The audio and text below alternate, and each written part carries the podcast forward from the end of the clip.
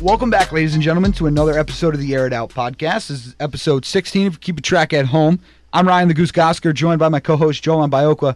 Jolan, uh, welcome to another exciting episode. What's going on, brother? Yeah, we're we're doing well. Football is back, and we have a guest with us today. We have our second guest on the podcast. Nick McCarthy is going to join us. Nick, uh, I've known you for for a long time. You were a PLHS class of 2015 member, and then you went on to West Virginia, I believe, where you did a lot of radio and a lot of uh, a lot of different things involving sports. So we're happy to have you today and hear your opinions. And uh, welcome to the show. Oh, really glad to be here. Thanks a lot, Goss. Jolan. Uh, it's a real pleasure to be back in Pompton in a studio where, as a kid, I can remember listening to high school football games be broadcasted. So it's kind of a real cool moment to see that uh, this is getting used again. And as you said before, it's a great day to have some college football in action and football coming back this week. and we've got football galore everywhere. And and it's not just college it's the nfl as well. Saw the nfl on thursday night. We're going to get to them real quick. Uh, we're going to get to them after college football. But nick you mentioned the power fives are back today. Now the sec starts september 26th which is fine whatever you want to do but the acc and the big 12 are back today. Those are the only two those are the only other two conferences going. Well what kind of games we got going on right now? Is, is there something going on right now this weekend? Kind of what are we looking at A couple quick ones right here. Uh, so, as you mentioned before, Goss, I was a West Virginia alum. They're a Big 12 school. They're actually playing right now. They're up pretty big, 49 10 over Eastern Kentucky. That game's got six minutes and 29 seconds left in the third. Also, in the Big 12, a little bit of an upset. The Louisiana Raging Cajuns are leading the Iowa State Cyclones 24 14. There's nine minutes and 35 seconds left in that fourth. Those are certainly two big games going on right there and the ACC North Carolina all over Syracuse 31 to 6 with 9 minutes and 37 seconds left in the fourth and Notre Dame just kicked off against Duke. Yeah, Notre Dame should whoop up on the Blue Devils today. They are not the powerhouse in football that as they are in basketball. Iowa State, a team that flipped. Uh, just some quick notes on these teams. Iowa State is a team that flipped. They were supposed to have, I believe, about fifty percent of their fans, and then they decided to back out of that about a week and a half before the season. And I mean, there's just more games as you go on. Clemson, Wake Forest is the big one. Why? Because the number one pick in the 2021 draft is playing tonight, and probably a first round running back, and Travis Etienne is playing tonight. And I'm sure they got a whole other guys. But Texas is in action. They play UTEP tonight. You got Coastal Carolinas playing Kansas. Les Miles over there at Kansas. A lot of fun, a lot of intrigue. Jolan, what do you got? So we have other games from the Big 12 right now, a couple other conferences. What do we know about the Big 10 and what's their schedule looking like? Are they on pace to start this soon, or are they going to start around Thanksgiving? What's that looking like? Well, it's complicated, and I've said from the beginning you can't start around Thanksgiving. You can't start a season as a bit as a Power Five school. If the Ivy League schools said let's start around Thanksgiving, that's different. But if you're the Big Ten and you start on Thanksgiving, every everybody else is wrapping up their season. You can't start then, you know. So the Big Ten, there are reports that the Big Ten is going to start in mid mid October. That is what the coaches are pushing for right now. And and you know what's been big? It's the new saliva testing. It really is. That's been the big thing. They're hearing presentations about it, and they're going to get ready to hopefully use that in the season ahead. And and I know the players and coaches are pushing hard for it. Yeah, piggybacking off what you just said about starting, especially with a Power Five school, or Power Five conference, I should say, but I'm going to use a specific Big Ten school here, Ohio State. That's a team coming into this season where you got to think they're going to be a contender. They're going to go out there, probably really come close to competing for a national championship. You have to have a feeling, a real strong feeling. If they can get the season in, you're going to see those guys in the playoff. So if they start that a little bit late, like around Thanksgiving, you point up, it's going to be hard to make the argument that they deserve to be in there. But if they can get the ship righted in October and they can get those games in, I don't see why not. Especially a team like Ohio State makes it in. Well, from college football now to the professional athletes, we have a bunch of NFL this weekend coming back. Fantasy football has already started with this past Thursday's game. Texans take on the Chiefs in Kansas City. Uh, the Texans obviously lost that game. Down pretty bad, actually. The Chiefs kind of poured it on, I think. Goose, Nick, what are your guys' thoughts on that game specifically from Thursday, and what do we have leading into Sunday? I'm going to tell you, it was Christmas on Thursday. It was awesome to have football back. They had 14,000 people in the stands. It's more like the ugly sweater party, December 21st. No, Christmas it was tomorrow. Christmas. No, no. you know what? It, it was Christmas. It was awesome to have fans back in the stands. It felt like football. The you know the the play actually wasn't that bad. You know, I would think without preseason, maybe these guys are. You would see some ugly uh, some ugly play, but I thought the play overall was really good. And I said the Chiefs would win by a couple touchdowns, and you know I think the Texans kind of scored some some late game garbage time touchdowns. So, but Kansas City looks just about as good as everybody thought they would be coming into the season. I know Nick's going to talk about him, but Clyde Edwards Helaire, he looks every bit the hype that everybody made when they selected him on draft night. First running back taken for a reason. Correct. He looks awesome and he fits that system so perfectly. And right before I jump into Edwards Helaire, you brought up a good point there too.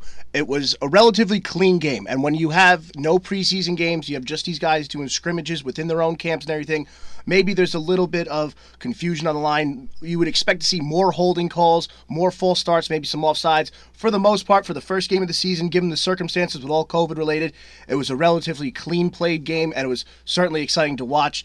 Uh, really disappointing the Houston offense. I got to be honest with you. I thought it would be a lot closer for a lot longer, and uh, but if we're gonna highlight some good things, uh, if you're if you're a Houston fan or if you're a fantasy football lover, such as myself and the guys in the room here, one of the names you gotta be that's gotta be on your list right now is Will Fuller. Will Fuller had 112 receiving yards with the addition of Brandin Cooks. Sure, they got another weapon there. He was questionable going into the game. He wanted up playing. Will Fuller showed that if he can stay healthy, he is a serious, serious threat for that offense, as as well as their running back David Johnson, who they got in the trade with DeAndre Hopkins. He looked very comfortable in that system. I think he's going to progressively get better over the year, and certainly a running back you might want to have as an RB two or possibly a flex. Right, and he had to be better this year than last year, right? Like he was just so down. He was so high on the mountaintop, and he came so far down. You know, there really wasn't much elsewhere for him to go outside of outside the league. Uh, so really excited to see him back. And you you mentioned, but you know the one thing I thought as I watched the whole Houston game, they missed their big time 50-50 ball wide receiver in DeAndre Hopkins. They they they really are going to miss that weapon all season long. Well, going from DJ and another running back who's changed locations recently, and Le'Veon Bell, the Jets now play at the Buffalo Bills Stadium this Sunday at 1 p.m. What are your guys' thoughts on this game? Sam Darnold, healthy year. What do you expect from him? So on and so forth. Bills. Oh, I agree 100%. Bills. Just one word. Just Bills, Bills, Bills, Bills, Bills, Bills. The Bills are a team that could win the NFC, the AFC East, the NFC. Excuse me, the AFC East, and I just think they're that much better than the Jets. You know, somebody said the other day, you know, there's a lot of teams in the league where you could say they're going to be awful, then they turn out to be good, except for the Jets. The Jets always just seem to turn out to be exactly what we thought they were. Sam Darnold, listen, man, he hasn't been able to stay healthy, and part of it is I don't know if it's so much his talent because I like his talent. Adam Gase is his coach. Adam Gase has not really been successful anywhere he's gone, and, and his butting heads with Le'Veon Bell is just awful. So, uh, Bills in three. I'm kidding. Uh, I'll take the Bills by more than 10. Well, as Goss put it in one word with his Bills, I'm going to use two. Bills Mafia. They're playing the game in Orchard Park. The Bills are a tremendous team defensively, especially with, in my opinion, probably the best cornerback in the league who just signed an extension, Tre'Davious White. I agree. That's Gilmore. that's going to be a team that it's going to be their division to lose. I think. I think the Patriots, while they did sign Cam Newton, it's just it's all made for the Bills right now. I really love Josh Allen. I think he's going to find a way to win ball games. And now they have Singletary in the backfield as well as more weapons on the outside, such as. Oh God, I can't even think of his name off the top of my head right now. Stefon Diggs. Stefon Diggs, who they just added, and it's just going to be Cole a, Beasley in the Cole slot. Beasley in the John slot. Brown. John Brown. It's just going to be. A, this is just like I said. It's going to be the Bills' division to lose if they play their football, and there's going to be some fun in Buffalo this postseason. I think. By the way, the only team to actually play in New York. By the hmm. way, you know we call them the New York Jets and Giants, but they let's not forget they play in Jersey. All right, yeah, whatever. They could, they could have the Bill. We still have the Giants and Jets. Yeah, let, let New York have the Bills. So from one division matchup to another, we have the NFC North. The Packers are at the Vikings. Um, Aaron Rodgers. It looks like his closeout year in um, Green Bay. Honestly, with Jordan Love being drafted and everything working against him right now. Do we see Aaron Rodgers depart at the end of the year? What do you expect from Green Bay Week One? Where is this game being played, by the way? Minnesota. Minnesota. Minnesota. I'm going to take the Vikings, and usually, I mean, if there were fans, I would take them by a good amount because that that stadium's just hard to play in. Aaron Rodgers, his completion percentage is dropping every year. I don't think because early reports are coming out that Jordan Love has been god awful in practice. Really? By the way, the early reports are coming out that he has looked awful. So I think that this is obviously still Aaron Rodgers' team. They didn't get him a weapon. This was literally the best draft to get a receiver in any round. In any round. That's exactly why I asked asked that because quarterback first round, you have to expect them moving on from Aaron. Right, and Mike Zimmer's such a great coach, such a great defensive coach. I think they're going to be in a spot to shut down Aaron Rodgers and this team. The question to me is how well can they contain Aaron Jones? He had, I believe, he had over 19 touchdowns last year. He was just terrific. So if they can contain Aaron Jones, I think the Vikings win this one. and that's another thing too. If they contain Aaron Jones, if they get the running game established, this Green Bay with Aaron Jones, that opens up so much more. Because down the stretch, yes, has Aaron Rodgers fell off a little bit. Yeah, there's no question about that. Completion much, rates down. though. That's my point. Not much. Aaron Rodgers is still going to Aaron Rodgers. If you give him enough time in the game, he's got a weapon in Davante Adams who can absolutely get all get open and make plays. This is a Minnesota defense that, for the past few years, has been very good, but they're going to take a couple notches down. But on the flip side, I actually I should say the Vikings I do think are going to win. Now on the flip side for them offensively, Dalvin Cook just got paid. Watch him run all over that Green Bay defense. Five years to the tune of $62.5 million. Uh, uh, relatively a team friendly deal for a great running back. I drafted him fourth this year over an Alvin Kamara. I'm a god. All right, let's move on to our, let's keep moving on to our Moving on next before I matchup. Stop to my own horn. Uh, Eagles are at the Washington football team. The R word is dead. That whole team basically is sinking. Snyder's having a whole bunch of problems this offseason. I do not expect a hot start from them week one. What do you guys think with the Philadelphia Eagles coming to town? If Ron Rivera somehow gets this team to be good, I mean, God bless his soul. Honestly, He's But established. He's Other than that, listen, I know the Eagles got some injury injuries on the offensive line. This is the Eagles, man. I yeah, I expect Carson Wentz to come out firing. Uh, we're gonna see if uh, Jalen Reagor comes out and play their first round draft pick. he's doubtful, I think, right now. Right. So that's you know we'll see we'll see what kind of but I mean look what he did last year with Boston Scott as his best weapon you know basically and and a former quarterback I'm blanking on his name his f- former quarterback playing wide receiver uh, the kid from Houston forget what his name is um Burton. I'm li- no no not Trey Burton he went to Florida I'm forgetting his name I'll lo- I'll look it up but regardless the Eagles just too good Not that relevant. Washington Washington just oh Greg Ward Oh, Greg super Ward. relevant. Greg Ward, yeah, he used to play for Houston. Um, regardless, I think the Eagles win this one pretty easily. I think this is a really, I think this is a simple pick. This is a two-team division. It's going to be Dallas and the Eagles at the end of the year. I'm already anticipating dirty lurk, dirty looks, and getting cursed out by Jolan after this because of his Giants. But let's just let's just call it what it is. It's going to be probably Dallas is going to walk away on top of this, and Philadelphia could probably claw and nail and give them a good fight like they always do because this is really is a tough division. Philadelphia washes washes Washington. Moving on, another divisional game to another divisional game. I see a trend going on here. We have the hot and ready to go Cleveland Browns with all their starters on offense and weapons going against a team that could honestly go 16 0 in the Baltimore Ravens. So we have the up and coming team, the Is hottest your- team in the block. Is that your bold prediction? You're oh. saying that the Baltimore Ravens are going to go 16 and oh. 0. Well, they have the schedule easy enough to do. Get it, get out of here. Yes. Get out, dude. There's only Regardless, Browns are at the Ravens. What are you guys' predictions on this game? Baker Mayfield is on the hot seat this year for sure, but they're the new kids on the block with all their weapons. I'm gonna. I, I don't even know if this is bold, but I'm gonna say Cleveland's the most interesting team in football this year because of the talent they have. Now they lost Grant Delpit, which hurts that secondary, and I thought their secondary looked really good if if and when he was healthy. His nickname was Baby Jamal. Now we don't know if he would be Jamal, but uh, that's referencing Jamal Adams. But I think I think Baltimore's just got too much firepower to to start the season. I think the Browns would kind of see them going in and uh, we'll continue to see Baker on the progressive commercials. But uh, until then, I think you know I think we're going to see Baltimore come out week one, try to make a statement. They really fell flat on their face last year in the postseason against Tennessee. They really they really were awful in that game. I've watched that game a few times. They've been they were really really bad. So I expect them to try and come out and have something to prove here early on. This Ravens team is just too complete. Like, don't get me wrong, Cleveland's going to be a lot of fun to watch this year. They're going to turn some heads just because of all the offensive talent they have, as well as Myles Garrett up front on the defensive side.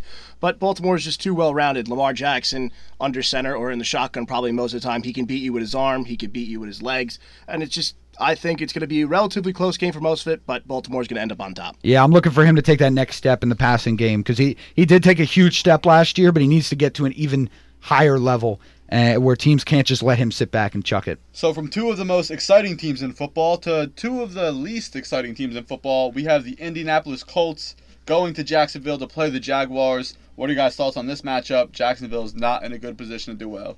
Welcome to town, Philip Rivers. It's his team. Now that they have a legitimate quarterback under center, expect to see T.Y. Hilton beat up this depleted Jacksonville secondary. It's going to be all Colts in Jacksonville. Yeah, I don't think the Colts are that boring, to be honest Well, with you. Philip Rivers well, Philip his 10 Rivers in there. offense, so Yeah, but Jonathan Taylor's there. They got Michael Pittman Jr., another weapon for him. Going to be really interesting. But you're right. Jacksonville is a snooze fest. I apologize to my cousin who has season tickets down there. I feel bad for you. Regardless, I think the Colts run away with this thing. And Nick, I'm in agreement with you. uh, easy one to pick there. Obviously, Jacksonville. Like I said, going to be having a down year, I think. Gardner will make a fan favorite though. He'll, be he'll be exciting for the fans to watch. Going to technically the new kids in town with the Las Vegas Raiders. Storied franchise has moved locations. They're at the Carolina Panthers, another team that looks to be losing pieces as we continue on or start this decade rather. By the way, I still call them Oakland for some for whatever reason. I still call them Oakland. It's Uh, only their first year, so we can't fault you entirely just yet. Right. So next year when Next I'm ca- year, next year when I'm calling them Oakland, uh, Mark that then you, then you start getting on me about that. But uh, I think this is another one where we just see Jon Gruden and his team. I think it's a little bit more of a struggle because I, this game is in Carolina, correct? Yes. This game is in Carolina, so they got to travel to the East Coast. You know, it's all that kind of w- e- west to east uh, BS that, that we always see. Flight I mean, it is it is a real thing with the flight and the jet lag and all that stuff. That's why I think the Ravens go 16 and 0. By the way, they have no flight miles this year. Well, that just means they're not going to get any free flights with their miles. regardless, I think Oakland wins this one. I think it's a lot closer, like I said, because they have to travel to the East Coast. But regardless, Carolina's really in a rebuilding year. Is this a chance for Matt Rhule to make a statement week one? Absolutely. Now, statement against what a mediocre team in the league. Yeah, but that team's in full rebuild. They only drafted defensive players this year, and they just paid Christian McCaffrey. You know why you pay him that much money? Because he's the only thing you got down there. So uh, I expect Teddy Two Gloves to come out firing, though. I'm excited to see him in his first full season since he was back in Minnesota. Hopefully, as long as he can stay healthy. Yeah, if Teddy Two Gloves stays healthy, he's going to be a force. Even though, as mu- as a West Virginia guy, I would love to see Will Grier go under center in Carolina, but I think Vegas is just too deep for this Carolina team. They've got Darren Waller at tight end, Henry Ruggs, who they just drafted, is going to be a serious deep threat. Hunter. Re- Josh Jacobs, exactly. Uh, Carr is going to have, I think, a real big bounce back season. And just, I think Vegas is going to be too much for this Carolina team to handle. And like you said, it's going to be a big statement for Rhule. But like I said, I think Vegas goes in there and takes care takes care of Carolina. Were you going to say Hunter Renfrow, the 35 year old second year guy? he, I swear, every time I look at him, I'm like, this guy's over 30. He has to be. And little do we know, it's his first couple of years. Yeah, first couple of years in the league. Moving on, we have the Bears at the Detroit Lions, another divisional game, NFC North. Um, the Bears, great defense, have named Mitch Trubisky the starter of that offense. What are you expecting from Chicago going against Detroit? The only thing we're missing is Tigers, Lions, Tigers, and Bears. oh my! Oh my! Here, exactly. Uh, big mistake. Mitch Trubisky is not it. He they need to really admit that. The, all the memes are out there about Patrick Mahomes, Deshaun Watson. I, I get it. You got to admit you whiffed. You, you whiffed on the guy, and Nick Foles is inevitably going to play. I think their defense is actually going to be better than it was last year. Surprise, like surprise. And look for Tarik Cohen out of the backfield. I still think Detroit wins this one. I think it's a big game for Matt Stafford in his first game back since fracturing his back last year. Kerryon Johnson, DeAndre Swift, Adrian Peterson, absolutely loaded backfield. Kenny Golladay at receiver. Give me Detroit in this one in the opener.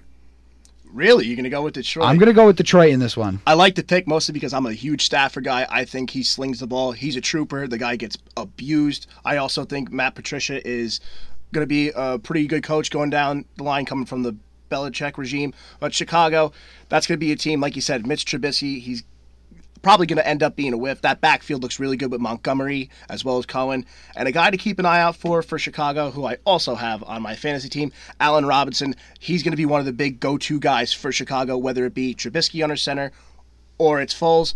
I'm going to go with Chicago. Interesting.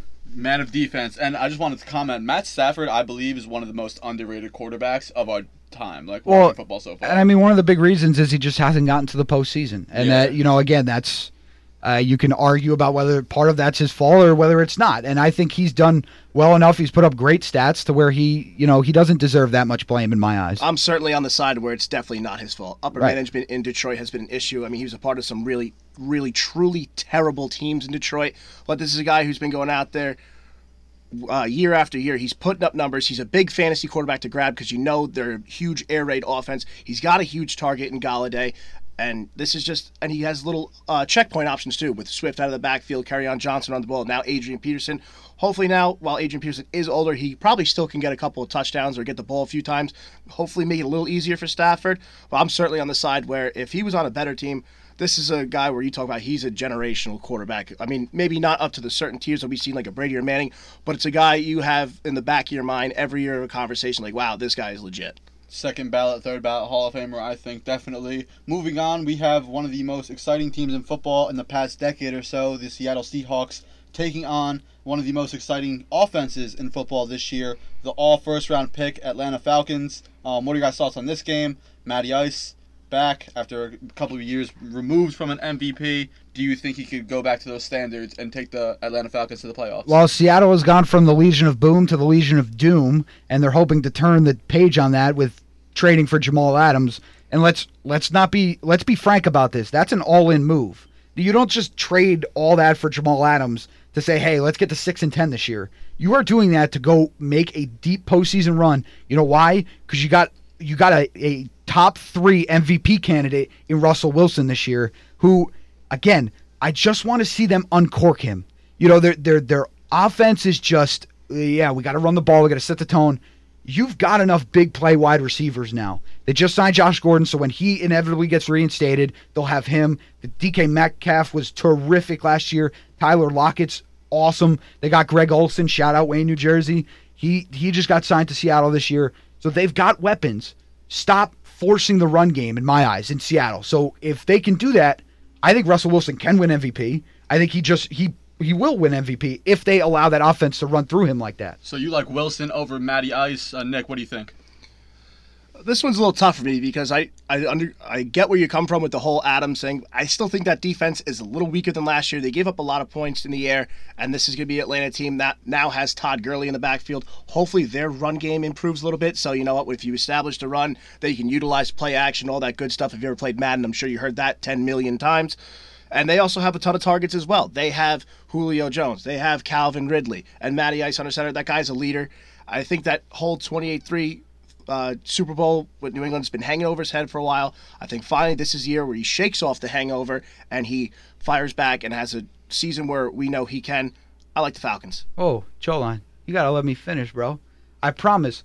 I was saying if they let Russell Wilson uncork, Pete Carroll has shown a very big stubbornness to not let that happen. Yeah. I'm taking the Falcons in Atlanta. Now, the Chick fil A in the stadium won't be open because it's going to be on Sunday and there's no fans anyway. So that's a disappointment. but regardless, I think, I think the uh, Falcon fans give Atlanta, the city of Atlanta, something to celebrate on Sunday. Moving on, we have two of the teams, one in rebuild and one in what I believe is a decline in New England Patriots. We have the Dolphins going to New England to play Bill Belichick and his team, the Patriots. What are you guys' thoughts on this AFC East matchup? Yeah, this one's tough. I'm going to tell you right now because in Bill, in Bill we trust. Like I've, I've said that on the pod. You know, it's just and Cam Newton. I expect his role to be massive on this team, and obviously it's going to have to be if they're going to be anywhere good. And I expect that defense to be good as they always are because they're coached by Bill Belichick. But you got Miami coming in, and I, we said this in prep, Nick. I said Buffalo had to win the division this year. Why? It's not going to take the Patriots that long to rebuild because they have Bill Belichick and Miami's coming. The post the offseason they had give puts them in an opportunity, and I said this to Jolan a previous podcast, to make them the 2016 Giants when they went 11 and 5 and went to Green Bay and we know the we know the whole boat trip thing and they dropped all regardless but the point was is I think that's a team that can make a splash this year based on the veteran presence that they brought in. I'm still just going to stick with New England here in week 1. I you know, I'm so close to pulling the trigger on Miami in this one, but I'm just going to stick with with New England and especially, I mean, again, no fans, but up in Foxborough, they just always find a way to win up there. Yeah, it's New England, and like you said, Big, Bill Belichick. I really think Cam Newton's going to come out this year with a vengeance. Signed for a million dollars in this offseason. I think he's just out for blood. He wants to prove to everyone that he can play. He can still play despite his shoulder injuries in the past. As much as I would love to pull the trigger on Fitzmagic and the Dolphins, I think it's all New England and Foxborough. Yeah, and you got Josh McDaniels this year, by the way. Just real quick, Joel, on is this is his real big test year because now he's finally got a quarterback that can move. Hey, listen, Tom Brady's the greatest quarterback of all time, and there are there are obvious difficulties in coaching that, but he's also a statue back there, and he doesn't move around. So now Josh Daniels, Josh McDaniels can get really creative. Now he can kind of do some things in the run game differently with Cam Newton and maybe have some trickery up his sleeve. Now, this is more on the fantasy side of things. If you're in a position where you're not really sure about with running backs, This is a game where, personally, for myself, I'm not big in trusting New England running backs, but this is a game where you give James White the nod. I think he runs all over that Miami defense. It'll be fun. That wraps up the one o'clock games. Moving on to the four o'clock window, we'll start with the Chargers at the Cincinnati Bengals. The Bengals, obviously, with the number one draft pick, Joe Burrow. At Twitter, people were at my throat all week because I called Burrow was going to underperform. Why? I don't know. Like, I don't. Uh, do you understand it's the Cincinnati Bengals here, folks? Cincinnati, fellas, what do you guys think? I'm I'm going I'm going Los Angeles here. I'm going with the Chargers. I think they they've been really good now. Derwin James that'll hurt them in bigger games against against better opponents. But I think they can handle the Bengals. I really do. It's going to be you know their quarterback situation. Apparently, both quarterbacks look really good, and both quarterbacks being Tyrod Taylor and their first round pick Justin Herbert. They both look really good. Uh, they were on Hard Knocks, which has been awesome. So they they've been fun to watch. Keenan Allen's due for a big year this year. I think they just signed Chris Harris, I believe, this offseason, the cornerback. He's still got some good football left in him. And again, Joel, you mentioned it. It's the Cincinnati Bengals, man. You know, I, I just think I you don't know what you're going to get out of AJ Green. I don't even know if he's going to play the whole game. You know, with his injury history, you never know. So I'm going to take the Chargers in this game. Yeah, I'm probably also going to go with the Chargers, but looking more into Cincinnati, Joe Mixon's going to get the ball. He's going to run the ball well. He's going to be a weapon out of the backfield. That's a big thing for Joe Burrow, especially being a first year guy. And we mentioned again AJ Green with those big injuries, how's he going to perform? A guy to look at if you're a Cincinnati Bengal fan or you're interested in Joe Burrow for guys that he's going to have to look to for targets is Tyler Boyd this year. Expect him to really, if the Bengals want to have any sort of success this season, Tyler Boyd's got to step up big. And then if they can get AJ Green back to what he was, or at least close to what he was, if Boyd can explode, mix it with the run game, they could a few years down the line be a fun team, but we're taking Los Angeles this week. Very much what we've talked about with Yoenis Cespedes before the Mets season. If you could get a certain, I, I know, I know the guy. If we could get a certain percentage of what he used to be, that's what we're looking at at AJ with AJ Green and Joe Mixon. You mentioned, by the way, he just got a new contract, four years, forty-eight million dollars. So uh, terrific deal for him. So moving on from this year's first overall pick to last year's first overall pick, we have Kyler Murray and the Arizona Cardinals going against the NFC champs last year in the San Francisco 49ers NFC West matchup for the ages. Yeah, this is going to be really fun. Now, Arizona, from what I've heard, had one person test positive for COVID, uh, added to the COVID uh, like reserve list or whatever the hell they have right now. So that game technically could be in jeopardy. I don't I don't know what's going to happen here the next 48 hours or 24 hours, whatever it is.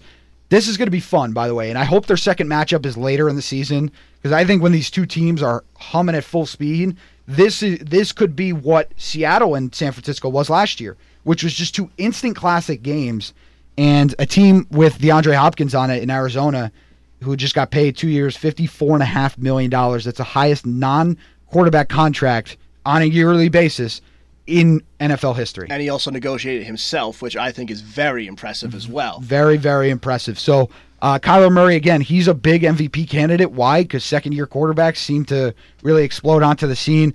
I'm going to take the defending NFC champs here. I think they, they really have something to prove. Jimmy G has something to prove this year. They got their new wide receiver, Brandon Aiyuk. Uh, they got some other weapons, and Kyle Shanahan is just an absolute mastermind, except when it comes to fourth quarters uh, and Super Bowls. Brandon Aiyuk might be limited. He was uh, doubtful as of yesterday, so we'll see. The then some tomorrow. other undrafted rookie's going to come. Uh, Kyle Shanahan just does such a great job. Like I said, outside of fourth quarters in the Super Bowl, he does such a great job finding ways to get others involved, and it doesn't matter who the others is. You know, it could be a no name, and he gets them going.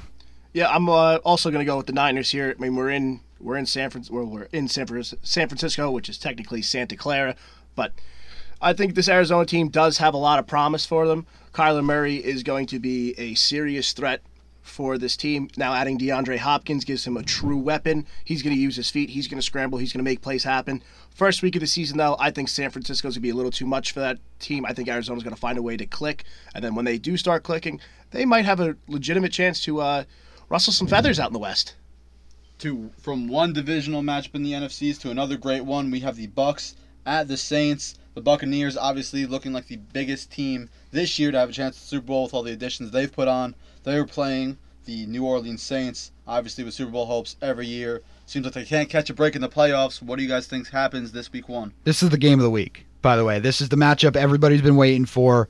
Brady, you know, Brady versus Brees. Alvin Kamara just got paid, by the way, five years, seventy billion dollars. By the way, Christmas. they are seventy million dollars over the cap for next year.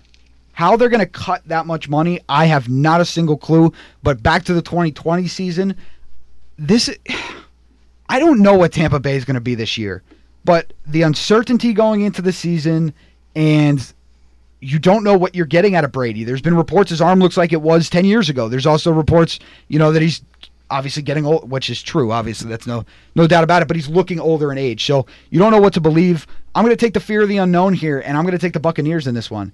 That offense is absolutely loaded, and the defense with Todd Bowles, who by the way got it, you know, got the raw end of the stick in New York. I think you know he did a great job with that defense in New York, and I expect him to do the same thing in Tampa. You know why? Because nobody's talking about that defense.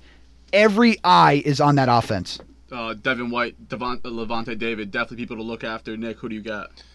Yeah, this is like you said, it's a marquee matchup for this week, especially the way to kick off. Tom Brady making the transition to the AFC, I'm sorry, the NFC South, and we have t- now it's gonna be Brees, Brady. It's gonna be real fun to watch. But I just think New Orleans has way too much firepower. Yes, Todd Bowles is a great defensive coordinator. He did get the raw end of the stick in New York. But looking at that, I just think that New Orleans offense, Kamara, Michael Thomas, and then guys, Drew Brees. Drew Brees, everyone's like, oh, he's getting old, he's still little. Nah, man, this is a this is a big time quarterback who steps up in big time situations. Yes, the Tampa Bay offense is good, but there's a lot of uncertainty flying. Can Tom Brady get the ball downfield to Chris Godwin? What happens if Mike Evans is double teamed? They can't get him the ball too much, and he can't really reach the ball downfield to Chris Is Godwin Gronk anymore. game speed. He's Does- down. He's is doubtful Gronk this at week. game speed? That's a great question. He lost a ton of weight since going into retirement, then coming out. No How camp. is how is he going to transition back into this? I like New Orleans. Yeah, Mike Evans is doubtful this week, by the way, so that's that's another big shot for them. But you know, you mentioned Drew Brees and and just a guy that I you know I guess we got to give him more credit early in the season. You know, when he's tapered off these last couple years, and it it's been towards the end. And I mean, you know, he has had injuries and all this kind of stuff, but he has not looked good at the end of season. So I guess that's a little bit of recency bias, kind of looking at it that way. Uh, so, but it is going to be fun. I I don't think this is a 10-7 game. I think this might be like a 35-32, you know, 40 38 kind of game. This is going to be really fun to watch. Numbers prediction for the game of the week, huh? I Yeah. see. I also see a lot of offense, and you mentioned it before that Kamara just got his new deal. With that in place, I think that really fires him up. He's going to go out week one and put on a show. He's going to. And this is again a New Orleans team that's highly offense. They're all they're air raid. They can run the ball. They can pretty much do anything with that kind of a weapon, as well as their wideouts. He's going to have a big week, and again, I'm still I'm going to stay with New Orleans, and it's probably going to be a shootout. Yeah, honestly, I'd be higher up on them if there were fans in that Superdome because that Superdome is ridiculous to play in when it's loud. But it's going to be quiet now. So, from what we believe to be the game of the week to the actual game of the week in the Sunday prime time, we have obviously America's team and the Dallas Cowboys taking on the Los Angeles Rams. What do you guys think? I, I, I gotta ask. I gotta ask. How did they pick the wrong game of the week? They had months to figure this out, and they picked the wrong game to put on Sunday Night it's Football. Jerry's weight. He held Yeah, but they're playing in Los. You know what it is? It's the new stadium. They're mm. playing in SoFi Stadium. I get it a little bit, but Sunday sti- prime time. regardless, I want to see the actual marquee matchup. This is Dallas the whole way. I think the Rams are very average this year. I mean, Cooper Kupp just got paid three years, forty-eight million dollars. I think he's. I think he's just Jared Goff's safety weapon. You know, I think. I think that's really what he is. He's not going to go for eighteen hundred yards in a season, but he's going to be when Jared Goff is in trouble. That's who he's looking for. They missed Todd Gurley, uh, even though he didn't play a ton last year. But they got Cam Akers in the draft. Now he's their third string running back. Just a lot of dysfunction. And we're going to see Sean McVay is going to be really tested because he had the one massive year, and then last year they were awful. And you know Andrew Whitworth's not getting any younger. Their star left tackle. So you really got to get it going here. And what is Sean McVay made of? We're going to find out this year. But this Dallas team, by the way, this Dallas team, and, and it kills me to say because I'm a Giant fan, they should make a deep run this year. Deep. They have just about everything. There's some question marks on that defense as usual, and and they although they might marks in the O-line. they might be signing Earl Thomas. We still don't know. We still don't know what's going on with Earl Thomas. Regardless, they have all the offensive weapons to be massively explosive, not just in garbage time like they were last year, but to be explosive for 60 minutes in every game. I'm going to take Dallas. I, I think this is one of the easier picks this week, Dallas. Absolutely, it's going to be Dallas. It's going to be a nice little uh, welcome for Mike McCarthy being in Dallas. He should go into Los Angeles, clean up. Even though I am really excited to see the stadium, it's not going to be ideal for the Los Angeles Rams. But a matchup I'm really interested in for this game is watching Amari Cooper out wide. And who's he matching up against this week? Somebody special who just signed an extension. Jalen Ramsey. That would be five years, $105 million. That is the richest cornerback deal in NFL history. That was history. great with the numbers on the spot right there. Thank you. And he also, last year when they matched up, Ramsey kept Cooper in check. So that's going to be interesting to see how Dak bounces around and changes his looks and everything. But again, when you got a running back like Ezekiel Elliott, and I still think Dallas still has a really solid offensive line, they're going to protect them. This is all Dallas written all over it. Right, and let's not forget, Amari doesn't have to be the number one. He is going to be the number one, but the softness we saw out of him last year can be masked a little bit now with CeeDee Lamb there, because I think CeeDee Lamb was dynamic, and I was very upset that he fell all the way to Dallas. Boomer. Especially now we got to see him twice a year. Very, very, very upset. I think he takes some pressure off Amari Cooper, and Amari Cooper can sit out the biggest play of the season if he wants to this year. And a big question too surrounding Cooper: How's his lower body going to handle this season? Last year we saw the issues with his legs. Some games he was there, some games he wasn't. You just don't know. Hopefully this offseason, for his sake, he's iced up, he's good, he's fresh. But this is a tough matchup for him personally. But I do think he'll be one of the better wide receivers, especially because I think this is a big year for Dak. Very, very big year for Dak. So from one coast to the other, we have Monday night games. The Pittsburgh Steelers are at the New York Football Giants, and the Tennessee Titans are at the Denver Broncos, heading north. What are your guys' thoughts on the Monday matchups? Let's start first with the Steelers at Giants. So I just want to f- quickly wrap up Dak. Uh, he did come out and talk about his mental health this week. Uh, shout out to Dak because that is that is no easy thing to do. And no shout out to you, Skip Bayless. It, it is it has been stigma, uh, stigmatized for too long, and, and you know what? Good for him. He's been in a really dark place, but I just wanted to put that out there. Good for Dak. And a great point too. Him coming out there uh, addressing his mental Ill- his mental illness. Uh, that's a horrible situation to be in, and only can only imagine what someone would would go through somebody's mind after a tragedy like that. But that shows leadership in that locker room. He's going out there. He's addressing his situation that was personal to him, making it known, and like you said, something that's been so stigmatized for this long. I think that certainly helps his case in the locker room perspective. And again, it'll transition to on the field play. Right, and Joel, I mentioned everything that Skip Bayless, you know, whatever. We're, we're not even going to go there, but let's get to, let's get back to Monday night. Uh, let's be honest, this is the easiest pick of the week. It's the Giants, and I only say that because I'm a Giant fan, and we're you know we're just going to keep rolling here. Again, the fear of the uncertainty. Joe Judge is running a 1950s football camp, and we have no idea how that's going to work. We have no, uh, zero idea. I hope you know when you said it's going to be easiest pick of the week. I was expecting you to say Pittsburgh.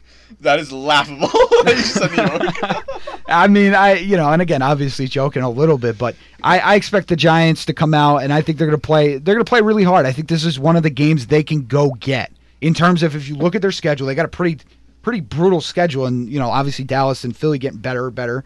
It doesn't really help them, but I think this is a game where again we've seen we've seen teams come out for one game and look amazing. The Giants, the Giants are the best team on first drives in NFL history that I've ever seen. Their first drives on offense are the most pristine, like scripted out plays, and they look beautiful. And then they then they go into the you know the crapper. Okay, so but again, we don't know what Joe Judge is going to look like. This is really a game of uncertainty for everybody involved. Ben Roethlisberger coming off that big elbow injury. Mike Tomlin should have that defense at a historic level this year. I you know they were borderline historic. They were borderline historic last year, and they had Duck and Mason and uh, Rudolph the And- Red-Nosed Reindeer and Duck back there last year. So expect this team to be much better. I think the Steelers are going to be good all year. And I know there's some Pittsburgh fans listening, and I know they're going to be upset with me. I'm taking the Giants the whole way. Call me a homer, whatever you want. Yeah, what what was it you said before? Uh, something along the lines of uncertainty. Except I'm going the other way. I'm taking Pittsburgh. I think, yeah, you know what? Big Ben's getting older, but this is a guy who bounces back from injury. He's got some weapons he can use. I think James Conner as well after that shoulder issue. He's going to run the football really well and be another weapon for Big Ben. I just think this, while Judge is doing a tremendous job, I personally think in New York with the practices you mentioned, it kind of reminds me of playing youth football. Carlos sliding in the mud, some laughs, some smiles. That certainly does things in the locker room from a team perspective, looking up to their head coach. I just think Big Ben, with all his experience and everything, he carves up that Giants defense. Right, and here's the big question mark: Can the Giants get pressure? Last year's Mark Markus Golden was the only dude to even sniff double, Double digits. digits. Now he got to double digits, obviously, but then he didn't get a big deal this offseason. The Giants didn't really make a lot of moves in free agency or the draft in terms of their defensive line. I was pretty adamant about that. I was pretty upset about that because I think that's an area they need to address. But if they can get if they can get pressure with not only Markus Golden, but newly named captain Dalvin Tomlinson And Blake Martinez. and Captain Blake Martinez and Captain Jabril Peppers, because I'm sure he's got some packages in there. They have to get pressure on the quarterback.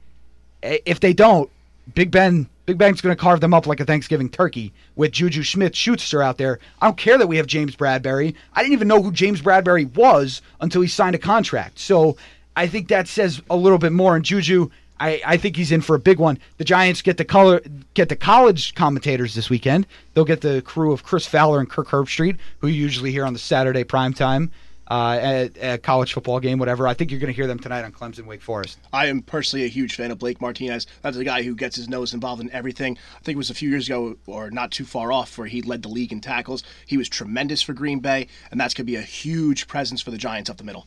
So from one Monday night game to the next, we have the Tennessee Titans traveling north to the Denver Broncos. There's questions about Von Miller's health. Denver. There's questions about. Okay. Denver. Well, God says Denver. There's questions all across the board. Tennessee's coming off a deep AFC playoff run last year, so we don't know what to expect week one. But Goose, as you start this one. No, I'm going with Denver because I think the the only team with any advantage this year is Denver because of the mile high, and I think you know that sometimes gets downplayed a little bit, but it is a factor. It's not as big, obviously, as I'm making it sound right now. But I'm going to take Denver in this game. That offense is going to be really, really good. I think with Drew Lock, if he's anything half as good as people say he is, that offense is going to be really good. Jerry Jeudy, KJ Hamler. Now they did lose Courtland Sutton, but they do have Phillip Lindsay. They have Melvin Gordon. I think that defense is going to be, you know, that defense always find a way to play well at home. They always find a way to be eight and eight, and it always seems like they're eight zero at home and eight zero and eight on the road. So now that they're home, you know, Tennessee, this is this is the easiest like letdown year on uh, coming into the season. You know what I mean? They're set up for a letdown year. They signed, you know, they signed Ryan Tannehill. They uh, they I don't believe they signed Derrick Henry. I don't. They he's playing on the franchise tag this year. Yeah. So you know you got a little bit of an unhappy running back, but maybe a prove it year. I don't know. Clowney rumors. Is he signed? Clowney did sign with the Titans, so that is, that is a big addition. But again, you just look every look what broke for them last year. Everything had to kind of break the right way, and you know uh, we as Giant fans have seen those kind of years, and it just ends up spiraling out, out of control. And by the way, they lose a big piece, Logan Ryan, who signed with the Giants uh, a couple weeks ago. Mile High City, you're right. The air is thin up there, going to be tough to breathe. Derrick Henry's going to have an oxygen tank next to him on the bench because he's going to run all over Denver. I like Tennessee. Uh, I personally think Tannehill gets disrespected because of his time in Miami. I believe he had Gase there for a little bit, who really did not do him any favors.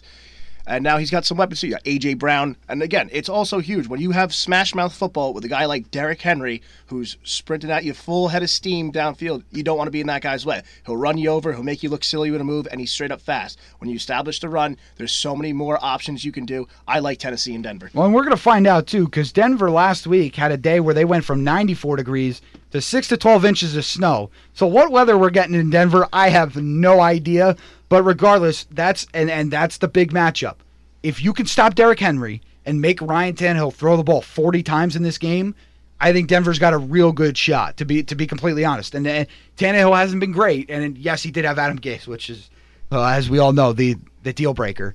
But you know, I do think if you can force him to be a drop back quarterback, I think you're in a much better situation. And a good point too regarding the weather, which is absolutely crazy. You go from 90 degrees to snowing, and if there's snow on the ground, Derrick Henry eats. They're going to have to run the ball. But again, I just think that Derrick Henry, he's in for a big year. He's playing for a contract, and he's just a force all around: speed, agility, strength.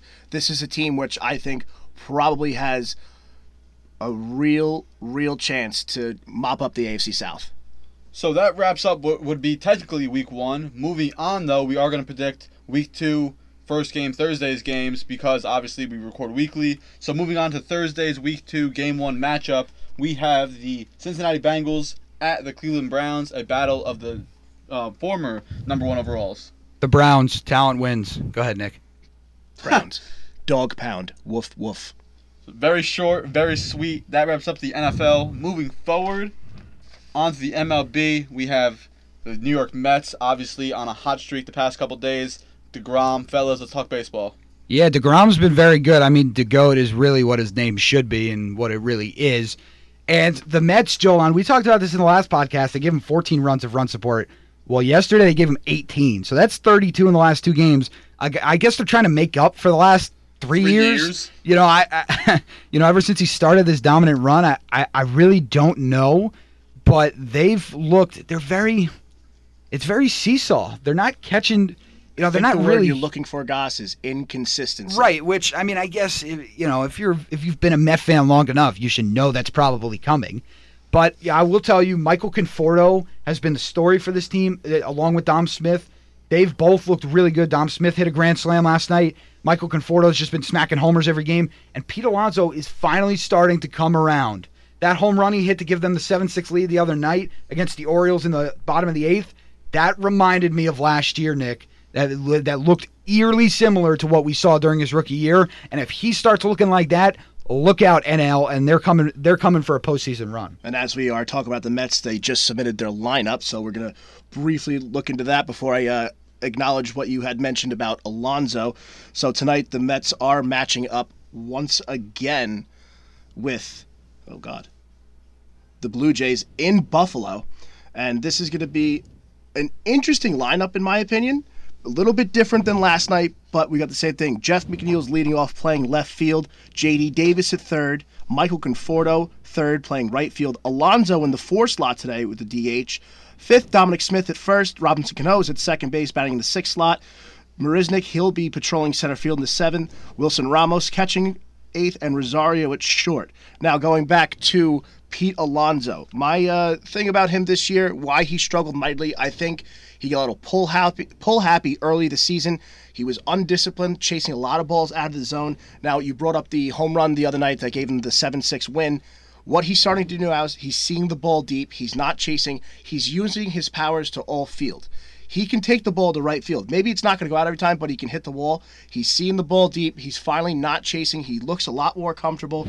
And it's also real nice when you have a guy like Dominic Smith who practically didn't play the first week of the season, putting up MVP caliber numbers, and Michael Conforto who continues to stay red hot. And he's uh, going back on Conforto improving tremendously on defense. He has a cannon in right field, and his outfield play has been spectacular the past month. And that aforementioned home run went to right center field, which is where we saw a lot of his home runs last year, which is, again, this is what I said to Joel on all the time. If Pete gets hot, he's going to stay hot. You know, he like you said, when you start seeing that ball deep and you start seeing it really well, and, and I wonder too if the layoff impacted this. Maybe he started to get a little jumpy and stuff like that, and he just wanted to start playing baseball again. So, you know, maybe he was trying to jump on pitches early.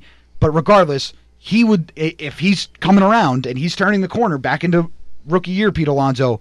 That's a really good sign, and it's do, he's doing it at the right time. I'd rather him do it now than back in back in game one or two. So moving on from a team that seems to be getting an order from the New York Mets all the way out to the other coast in the A's, we have terrible, terrible news to report. Um, fellas, you want to take this away? Yeah, Matt Nick, all Chapman. you. Matt Chapman is now probably going to be out for the year. He injured his hip. He's probably going to need surgery on that hip. And that is a tough blow for a very talented Oakland A's team who's leading the AL West by seven games over the Houston Astros. Uh, that that's just a killer. Matt Chapman having a terrific year at third, as well as Olson on the other side of the hot corner. But I still think this Oakland team's gonna find a way to win games. But that missing hole at third base tough. is gonna be a problem. Yeah, and well, bad news for them because if the but well, good news I guess for them right now. If the season were to end today, they would be playing the Yankees in round one. So, uh, good news. Good news for them. They still got some time to go. But you know what? It's crazy. It's really unfortunate for the A's. It's crazy. We've got magic numbers already. We've got the Dodgers magic number is seven. The Padres are at ten. The Braves are at thirteen, and the Cubs are at thirteen. And in the AL, the Rays are at eight. The A's are at eight. The White Sox at nine. Twins at nine, and the Indians eleven. By the way, the Rays might win the AL East, which is something I didn't think coming into the season that we would see. They have decimated the Yankees at all costs, and I know we're going to talk about Gerrit Cole because one of the teams that decimated Gerrit Cole was that Tampa Bay Ray team, and Gerrit. We'll just start talking about him now. He has struggled the the last few starts. Now, Nick, I understand last night and, and his last start, he kind of got it together a little bit. Um, but, you know, uh, how fitting that on 9 11, well, we we saw both Mets, uh, both New York Aces, absolutely tear apart their opponents. Both teams win on a really on a really emotional day for obviously everybody involved in New York and anybody that had any kind of connection there. And we saw that they were wearing the NY uh, uh, the NYPD hats, correct? Uh, NYPD, FD, FD. sanitation, EMTs. Correct. Something that hadn't been done, I believe, in the past. It's, 19 years. It's been kind of on Probably and on. since 9/11. Yeah. They were always allowed to wear them for the pre games, never during the game. I think this all goes back to last year, if we remember. Pete Alonso had bought his teammates all cleats in memoriam for 9/11. So I guess I will tip my cap to MLB, like, hey, finally, way to go, you did a good job. But this was certainly long overdue and absolutely fitting that two of the aces in New York toed the rubber and just dominated. Gerrit Cole looked like what the Yankees signed and what they needed looked like a $300 million pitcher. He went seven in an abbreviated game, only allowing two hits, no runs, with nine strikeouts. So moving forward from local baseball to all of MLB, there's been speculation and talks about maybe an MLB bubble. You see the success of the NBA doing it. What are the reports in the MLB so far taking steps for COVID and trying to get themselves in a bubble? Right. So right now, listen, they've got COVID under control based on what we've seen before. Now there could be an outbreak. Obviously, nobody knows, but they've got it relatively under control. And right now, they have a plan in place that obviously needs approval from the MLB Players Association, which God only knows we have seen can take forever. Uh, you know, the look at look at just how the season started. But as of right now, the wild card series would see the top four seeds in the AL and NL would host all the games in a best of three series. Four AL series would run from September 29th, September 30th, and October 1st if necessary. The four NL series would run from the 30th to October 1st and 2nd if needed. The divisional series will see the highest remaining NL seed would host in Arlington, Texas. The highest AL, the next highest NL seed, excuse me, would host in Houston. The highest AL would host in San Diego. The next highest AL would host in Los Angeles. Then the championship series get cut to San Diego and Arlington, with the World Series being played in Arlington. So again, I, I Nick, you're going to talk about some concerns these guys have, and and they're rightfully so. But if you look at some of these other leagues, this is how they've been able to do it. This has been the success. This is why the NHL looks great. This is why the NBA has looked great because they found a bubble. And uh, you know, I just want to get your thoughts on it. I think I said from the beginning if they wanted to get a postseason, a fair postseason, by the way, because if somebody tests positive during the postseason, now you're going to shut down a series. Now teams get more rest, and and it's uh, rest is a lot bigger in baseball than it is in some other sports. It's more of a detriment actually. You know, you rest and you get rusty, but in baseball, you get the starters, uh, your your best guys get healthy. So Nick, I want to get your thoughts. I think this is the way they have to go. Uh, um, so for the COVID aspect of it, I totally agree. You need a, some sort of a bubble, like we said. Take a look at the NHL, take a look at the NBA. Zero cases, and they're both now into or getting into conference finals for the NBA. The NHL is in their conference finals right now, so that moving forward. Hats off to those two leagues doing a phenomenal job getting it done, getting their fans their sport. Now with baseball, there's a little bit of a thing that concerns me as a baseball fan. If you go anywhere in the United States, Canada for National Hockey League, a rink is the same. If you go to anywhere for NBA, the dimensions are the same for basketball. If you go to a football field, the dimensions are the same for football. Here's where baseball's a little bit different. Each ballpark has their own certain dimensions. Now, being a home team, you have for, we'll take the Yankees for example. If they were to be a higher seed and play in New York, they have probably a better chance of doing well because they know their ballpark better than anyone. They know how to take. They have guys like DJ LeMahieu who can scrape that right field wall all day from the right side. It's just stuff like that. When you take that factor away from the MLB or baseball players, it's a little different. But for the COVID concerns, I think it's great. But one player came out, I believe it was Andrew Miller from the St. Louis Cardinals. His biggest concern is you're going to propose this right now in the heart of the season when this honestly should have been done in the beginning of the year, have it all mapped up. You're going to take players away from their families. Now, example for that would be Mike Trout, who just had a child, but I don't really see the Angels making a run and making the playoffs. But I'm sure there's other guys out there, but Mike Trout was the first one that came to my head that have families and they have newborns and they want to be with their family, now being asked to seclude themselves for an extended period of time after being used to interacting with them stuff. It's going to be interesting. But for the fact that if we want to get this World Series done and we want people to remain healthy and limit the cases, the bubble is absolutely the way to go. Now, from what I understand, and all this information is coming from Jeff Passan, ESPN's Baseball Insider, that is being talked about right now. Is how you deal with families. How do you get families in the bubble? Uh, do you just take a whole family and move them down there and they quarantine? Because again, to me, what the what what you got to do is once you get into these sites, listen, give baseball a two week reset, quarantine, make sure you have zero positives for two weeks. That's the incubation period. Make sure everything's all set, then play baseball. These guys can practice, do whatever they need to do. Um, but the the ballpark thing is interesting because that's the one thing we we didn't see with the NBA going to a neutral site is home court advantage. You know, you get these one seeds that have worked so hard for it. Now they have zero advantage. Now you're seeing well, quote unquote road teams win all these games. Why? Like to me, Houston, the Houston Rockets would not beat the Los Angeles Lakers in Game One of the conference semis if that's in LA. You know what I mean? To me, with or without fans. So I think it does add a little bit of an advantage for those higher seeds, and you know you, you could go back and forth on whether that's a good thing or not. But uh, it is going to be really fascinating. It should have should have been done at the beginning of the season, but there's a lot of things baseball should have done, and they just decided not to. And two other points go with it. So, like again, how you mentioned home court advantage for all these other sports. It's having the fans there, and that certainly impacts playoff baseball as well. Don't get me wrong. I don't know if you've ever been to a playoff baseball game oh, yeah. before, but the atmosphere is absolutely unbelievable. And again, it's also too with those different dimensions.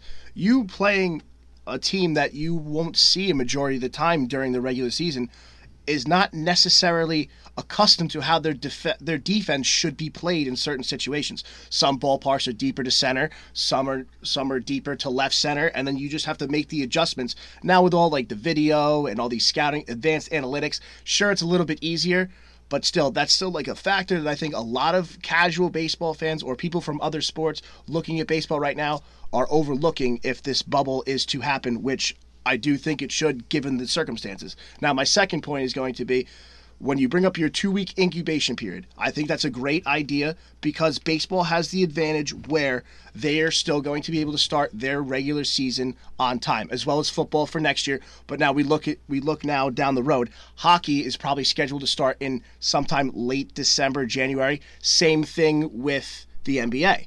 These guys are still required their time off. But with this, I think they could get away, the MLB, pushing it back maybe a two week period, get families and stuff in there, get people quarantined, get everything under control, and they would still have no problem getting the amount of proper rest the players need during the offseason, starting spring training on time, and getting the 2021 season underway. Steamrolling ahead from one potential bubble to some actual bubbles here. We have the NBA, and the NBA is looking to go down to the Final Four. Uh, Lakers and Clippers on a full steam ahead trail to meet in the conference final, and the Heat have clinched against the Milwaukee Bucks, as well as the Celtics clinching against the Raptors yesterday. Fellas, what do you think is going to be the finals? What do you think the matchups are going to be? Do you think the Nuggets can come back? So on and so forth. No. No. no. no. The answer is no. The Nuggets are done. They came back 3 1 against the Jazz, but this isn't the Jazz. This isn't, you know, a team that's going to, uh, you know, now, I, I think the Lakers beat the Clippers in the conference finals because the Clippers play lackadaisical in stretches. They blew a 16, 16 point lead to clinch game, you know, game uh, in game five eh, to close them out in five. So I think the Lakers take it in the West. You mentioned the Heat; they knock out the Bucks. Giannis did, obviously did not play the last couple, or he got hurt in Game Four, didn't play in Game Five. And Milwaukee actually, they're obviously not better without Giannis, but my, Miami had problems adjusting to them without Giannis, and I, I would understand why. And the Celtics, they took out the heart of a champion. They took out the Raptors in Game Seven. What a great game! Came down all the way to the wire. Great Marcus series. Marcus Smart with a great block there with a minute left, and uh, just up. you know, and this uh, the Raptors can't get a rebound on a on a missed free throw on two missed free throws. Grant Williams out of Tennessee for the Celtics, a rookie, he misses two free throws late with 34 seconds left. And what do they do? Because Kyle Lowry fouled out, he's not the one boxing out Jayson Tatum, and Jayson Tatum gets a rebound. They foul him. He shoots two free throws. Now they're up four. So the Celtics advance. This is the first time in Eastern Conference history that it will not involve a one or a two seed. Now it has happened out west, I believe, three times, and the three seed has won every time. So there's your stat of the day. But so Heat and Celtics, another a classic matchup that we used to see when Paul Pierce was there, LeBron was there, the Heatles, you know, all the all the all the big hoopla. That's gonna be a fascinating series. I don't really know who to take here. I, you know, I'm gonna take, I'm gonna take the Heat.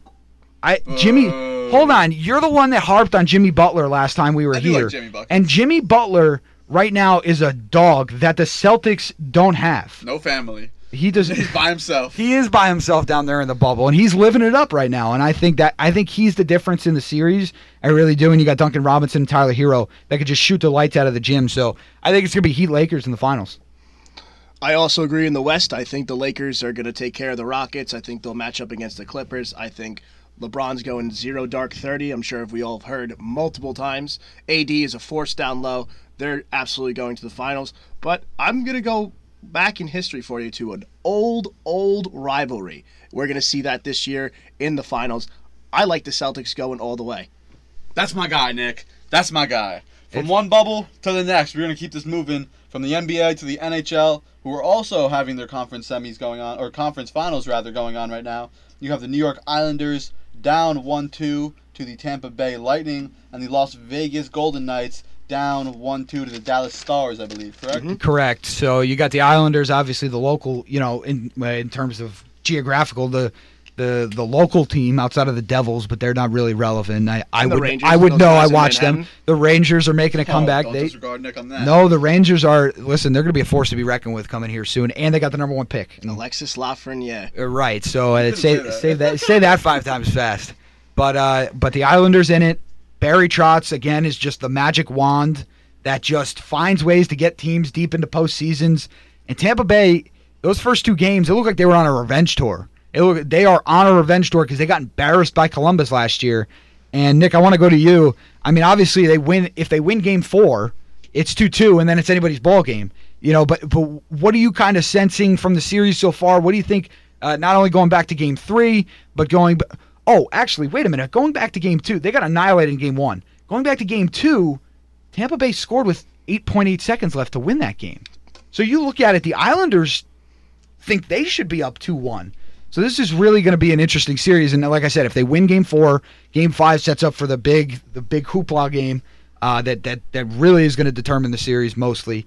Uh, so Nick, what are your thoughts on how the Islanders have played so far? What what do you got for us? aside from the first game where the Islanders looked like they were lost on the ice after that onslaught by the by the uh, Bolts, but the thing is too with that the Bolts essentially played a perfect hockey game. They did. Every single I'm sorry, every single shot except for one hit the net. That is remarkable. You mean So- the Rangers of the South? I'm sorry. You mean the Rangers of the South? Absolutely. because they just took everybody from the Ra- You know, uh, go ahead though. Yes, but absolutely. But um, uh, the Islanders after Game One, I think Barry Trotz, he's he is a terrific coach. You saw what he did with Washington, then just does an absolute boss move, mic drop. I'm going to New York. I'm going to take these guys. Now the Islanders haven't been in a conference final since the '90s. This is truly impressive. Some guys that really step uh, uh, Step point up. out to me and stepped up. Uh, Anthony Beauvillier, he's got nine goals, and he's leading the Islanders this postseason with nine goals. That's a guy you got to look out for. But a situation is that's very interesting for the Islanders right now is who do you give the nod to your goalies? You have Thomas Greiss, who's sporting a 2.02 GAA, but you got Semyon Varlamov, who's got 2.26 GAA, but he also has two shutouts.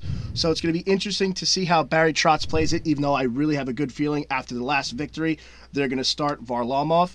But again, this is a Tampa Bay team that has tremendous amount of talent and a really good goaltender. And this is the type of team in Tampa Bay that will expose a team like the Islanders that are very, very, very talented up front, but a goaltending like this is kind of an issue when you got guys that have to bounce back and forth, especially in postseason hockey.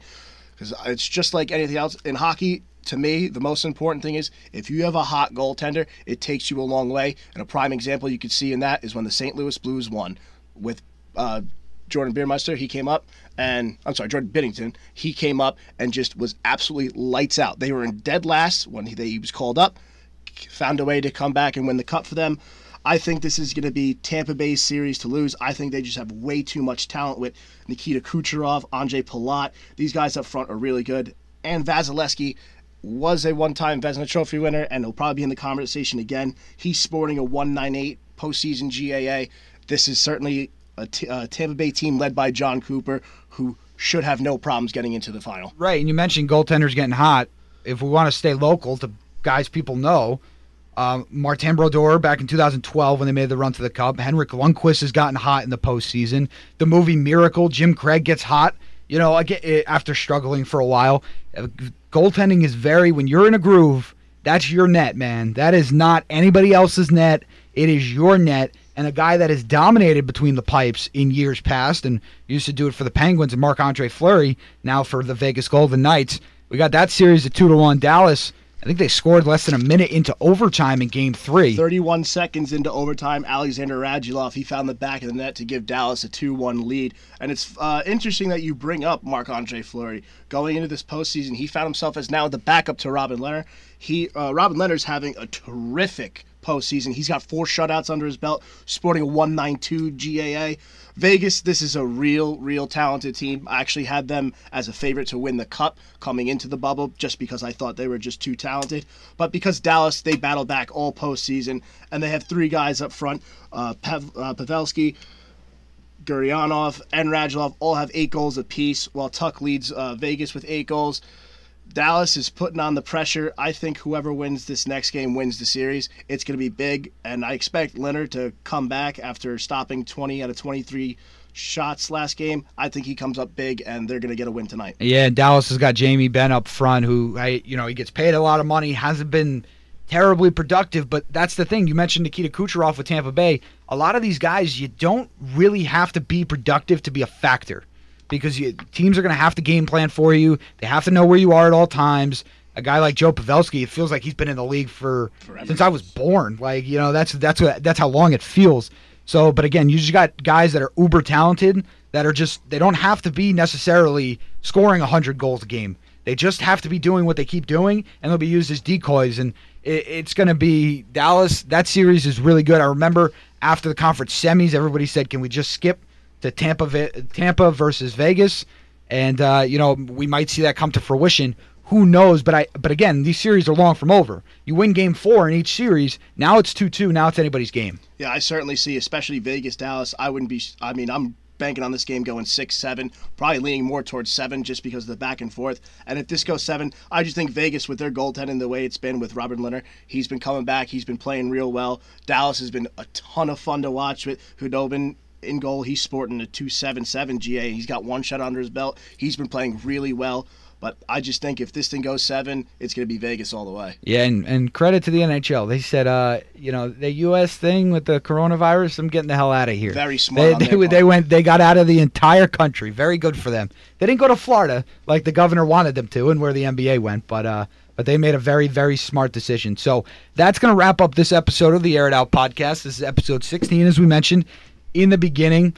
Nick, I want to thank you for joining us. This was a ton of fun. I know this is uber long for our for our listeners, but there's a lot of good content in here. There's a lot of NFL talk, a lot of fun stuff that we're going to continue to talk about down the road. So thank you for joining us today. It's been a lot of fun. Yeah, a ton of fun. Uh, hopefully, I get to come back. We can discuss more some baseball, hockey as we get down the stretch, and it's uh, great to be back with the boys. Oh, plug in your Twitter and Instagram. Tell the people. Yeah, where can they find you? Uh, you can find me on uh, Instagram, Nick McCarthy 10, or on Twitter at NickMax69. Absolutely, and make sure you're listening. Make sure you listen to us. Make sure you can leave us some feedback. What do you think? Was it too long? Was it not? Nick, I guarantee you, you're going to be coming back when this guy starts saying some ridiculous stuff. I'm going to be like, you know what? I'm going to be like, just get Nick back in here, please. But we got a lot of fun guests coming up for you guys, including Nick's going to be coming back. So enjoy football, everybody. Santa came a little bit early this year. Uh, can't complain about that. And uh, you can find me on Twitter at Gosker56 or on Instagram at Goose on the mic. Jolan, where might people be able to reach you personally or the podcast? Uh, you can follow me on Twitter at Joelon by oh I'm sorry. You can follow me on Twitter at Good Old Joel's now and Instagram at Joelon by Okwa. And you can follow us on Twitter at Podcast Air It Out or on Instagram at air it out dot airitOut.podcast. Again, any questions, comments, concerns, or compliments, you can reach us at those. And of course, if you like email, you can always reach us on email, airitOutboys at gmail.com. Oh, again, just leave us feedback. Let us know you want to be on the show. Reach out to us. Enjoy football, everybody, because it is back and it is a lot of fun. And until next time, Jolan. Rest in peace, Tom Seaver. Put it in the books.